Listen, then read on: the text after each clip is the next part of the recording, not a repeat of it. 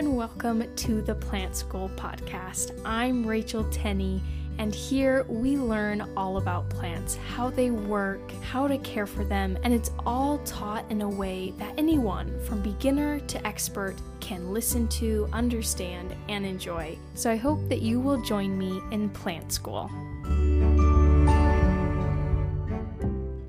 Hello and welcome to the Plant School podcast. I am so happy to have you here with me today. Whether you're a long-time listener or a new listener, I'm just happy to have you here.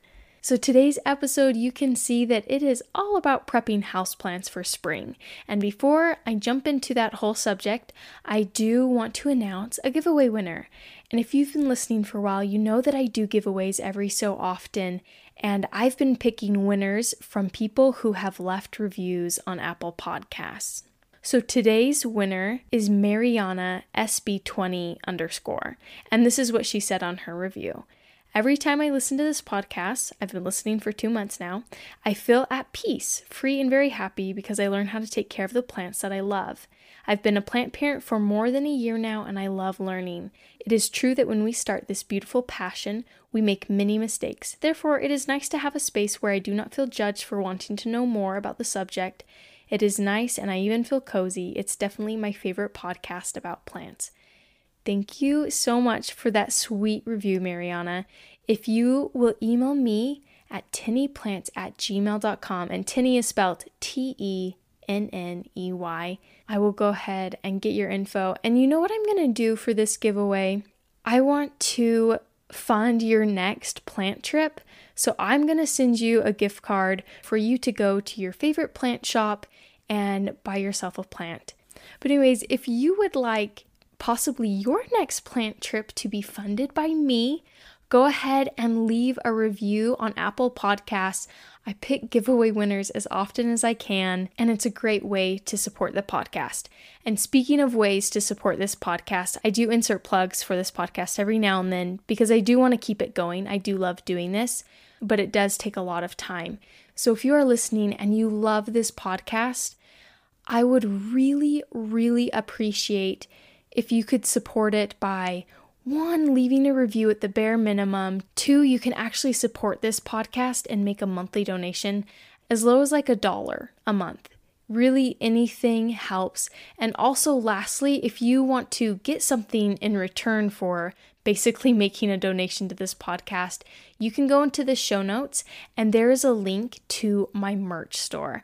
I've created some, well, I think they're fun.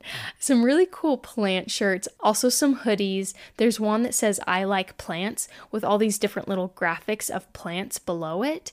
And then there's also one that says plant school, like on the corner over over the right side of your chest, it says plant school with a plant. And all these little different plant icons are on the back of the shirt. So I have those two, and they come in a shirt or a hoodie. And then I also have stickers. One of them says, I'm in plant school with a little plant on it.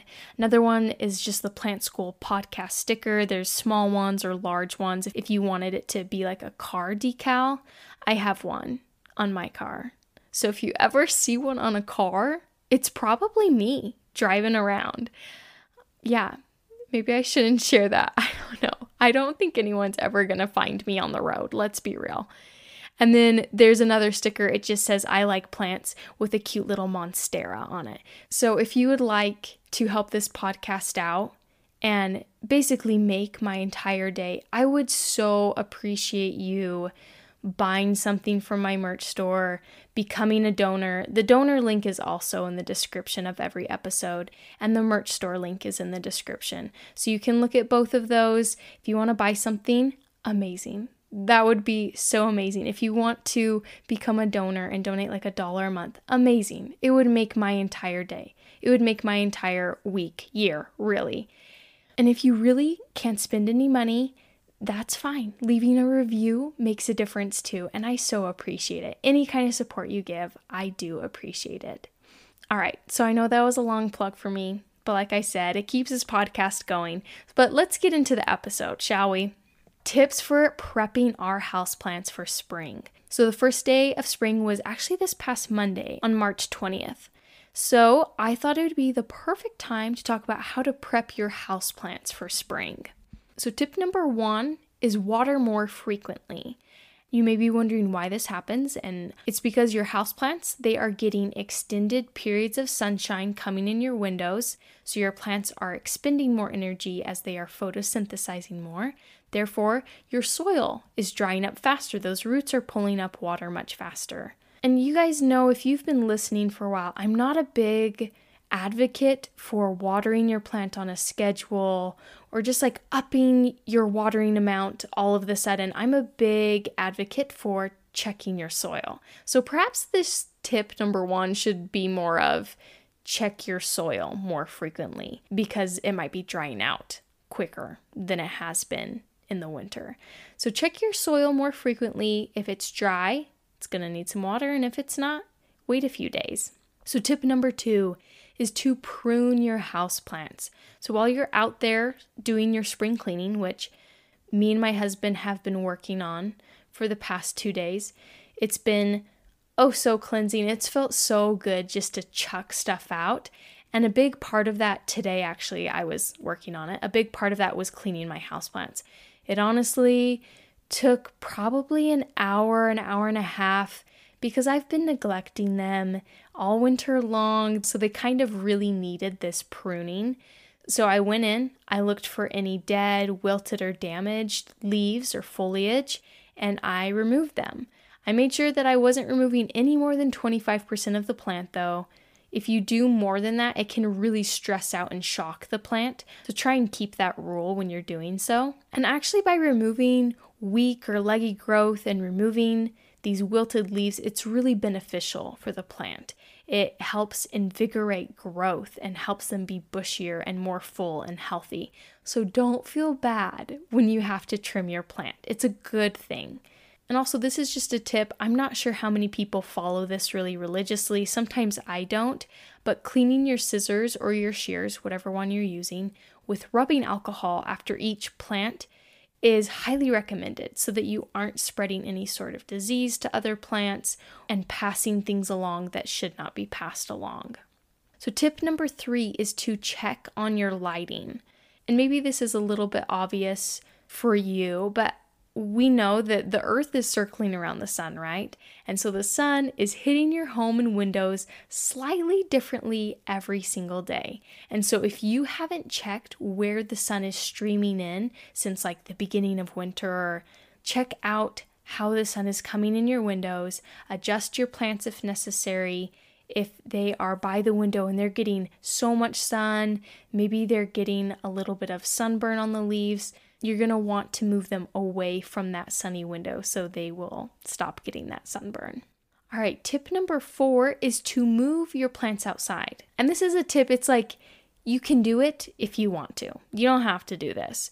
So if you like to have some houseplants outside, spring is a great time to start thinking about doing so because once it doesn't get below 65 degrees Fahrenheit or 18 degrees Celsius throughout the entire day and night, your houseplants are good to be outside. If it's dipping below that 65 degree mark, your plant could possibly freeze and get some damage. So just make sure to check the temperature, and once it's at that level, you can start moving them outside. Acclimating them over a few weeks is the most ideal. So you can put them like in a shaded location, then in a more sunnier location. And also, too big of a temperature change can shock and damage your plant. So that's why you don't want to be tossing them out when it's like in the 50s and the 40s because technically they might not freeze, but the shock can really damage them. And also, while you are putting them outside, make sure you're watching for signs of sunburn with brown, white, or even transparent leaves. And when they're outside, this is just a note, they do tend to dry out much faster. So you're going to need to check the soil more often to know when they need to be watered just keep your eye on that because out there in sunnier locations where there's more air movement, their soil does dry out very quickly. And if there's some sort of crazy weather, spring kind of has crazy weather to begin with, like windstorms or hail, make sure to bring your houseplants in because you don't want them getting hit by a windstorm or a hailstorm that could cause some real serious damage. All right, I'm going to pause right here for a quick break. And when we come back, I have six more tips to help your houseplants in the springtime. Okay, we are back and we're going to jump right into tip number five. So, number five is dust off your plant's leaves. And if you're already dusting and doing your spring cleaning, this is like a nice segue into starting to dust your plants because dust can build up on leaves over time and interfere with optimal photosynthesis. So, when you do this, you want to use a soft, clean cloth with either nothing on it to remove the dust, or you can use a cloth that's slightly damp with water and you could even spray something beneficial on it, like neem oil or some other gentle insecticide. And if neither of those sound like a fun idea, you can go the speedy route, which is to simply put your houseplants into the shower. Make sure it's like a lukewarm water. You don't want hot, you don't want freezing, and you can just rinse them off in the shower and then you're done. So, that's also another way to go. And this is especially helpful if you have houseplants and their leaves are like a little bit fuzzy, like a prayer plant. And this is because you can't really use a cloth with plants that are fuzzy or cactuses. You can't really use a cloth with them. So, showers are great for that, or you can use a soft brush. So, tip number six is to repot your plants. So, if you notice that any of your plants have some of the signs that they need to be repotted, such as roots growing out of the bottom of their pot, soil being pushed up out of the top of the pot, or roots are circling at the bottom of your pot when you lift it out and check on it, or they also might be drying out really quickly, these are all signs that they are ready to be repotted. And repotting is great because it can stimulate new growth, give them room to expand, and on average, most houseplants are ready to be repotted about every 12 to 18 months. That's definitely not a rule though. Some plants do better when they're kind of really tightly in a pot. But if you do notice some of these signs, you think your plant is ready, you're going to want to choose a pot that's one to two inches larger in diameter than the previous one it was in. And that new soil that you've put into the pot provides a lot of fresh nutrients and it won't need to be fertilized for the next few months, which is great. Less things to do. So, tip number seven, speaking of fertilizing, is to fertilize your plants. So, fertilizing is recommended when your plants are pushing out new growth, and this often happens throughout spring and summer, and growth can sometimes slow down in fall and winter. So, kind of be looking for, be aware of new growth, and if you see it, start fertilizing your plants every few weeks, depending on the strength of your fertilizer that you like to use. I personally recommend starting with a weak dose of fertilizer in March and April, and then starting to increase it gradually each month so that it's at its full strength by around June or so. Tip number eight this one's kind of a fun one that I normally wouldn't think of, but I wanted to include it and that is to collect rainwater. So, spring is often known for having a lot of rainstorms, and this is the perfect time to be collecting rainwater to use for your houseplants. So, I did look up if any states limit how much water you can gather, and most of them do not have a limit on you gathering rainwater. The most stingy states on this is Utah and Colorado, which is great because I am in Utah and they allow you to store up to 2,500 gallons, which is like a massive amount. But if you do have the space to set up a rainwater collection system, this is kind of a fun way to support your houseplants. Rainwater doesn't contain the chemicals and harsh salts that tap water does, so it's really beneficial that way. If this is like a tip that's like, yeah, no, Rachel, I, I can't do this, that's fine. I feel the same way. I'm currently renting, so I'm not really sure my landlord would be super jazzed to see like a 50 gallon barrel just sitting on his property. But this is definitely something I would do if I wasn't renting. So, for all you people out there who are able to do this, this might be a fun way to support your houseplants and the perfect time to do it because a lot of rain is falling from the sky during spring. So, tip number nine is to open your windows on warmer days. The fresh air and the humidity, especially, is really great for plants. It can help them acclimate to the outside if you're planning on moving them out there. So just remember open up those windows. Houseplants do not mind it as long as the temperature is pretty similar to the temperature inside. It doesn't have to be exactly, of course, but that extra humidity can be really great for them. And my last tip, tip number 10, is to propagate your houseplants. So, a lot of houseplants are going through spurts of new growth, so this can be a great time to take pieces of them to propagate. And also, a lot of plants produce offsets or pups or baby plants, whatever you like to call them, and they often will shoot more of them out in spring. So, it's a great time to take them to propagate them. And this would include plants like Sansevieria. Lots of new plantlets start to appear on the sides, and you are able to remove those to start new plants. Spider plants have those little pups that come off of them. They look like spiders, hence the name spider plant. I'm sure you guys know that. Also, kalanchoes, which man, I always want to call them kalanchos. I did a care guide on them, and I still struggle to call them their correct name, kalanchoe. Kalancho just sounds so janky, so I really need to get it out of my head. But kalanchoes produce little babies in spring.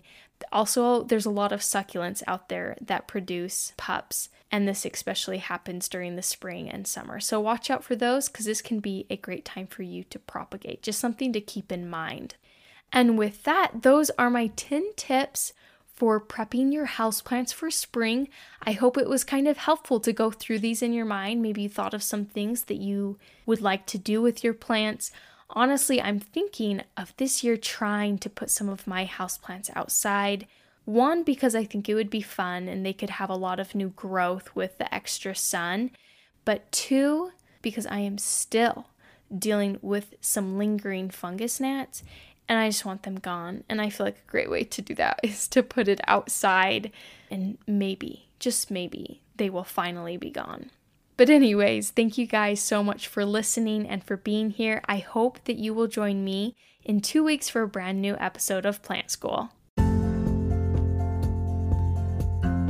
Thank you so much for being here and for listening to the Plant School podcast. I hope that you will join me for our next episode. And if you would like to support this podcast and keep it going, there's a link down in the show notes of this episode where you can donate to this podcast. And I really appreciate all that help or you can go to my merch store, which is also linked in the notes of this episode, and you can find some really cool plant related shirts and stickers.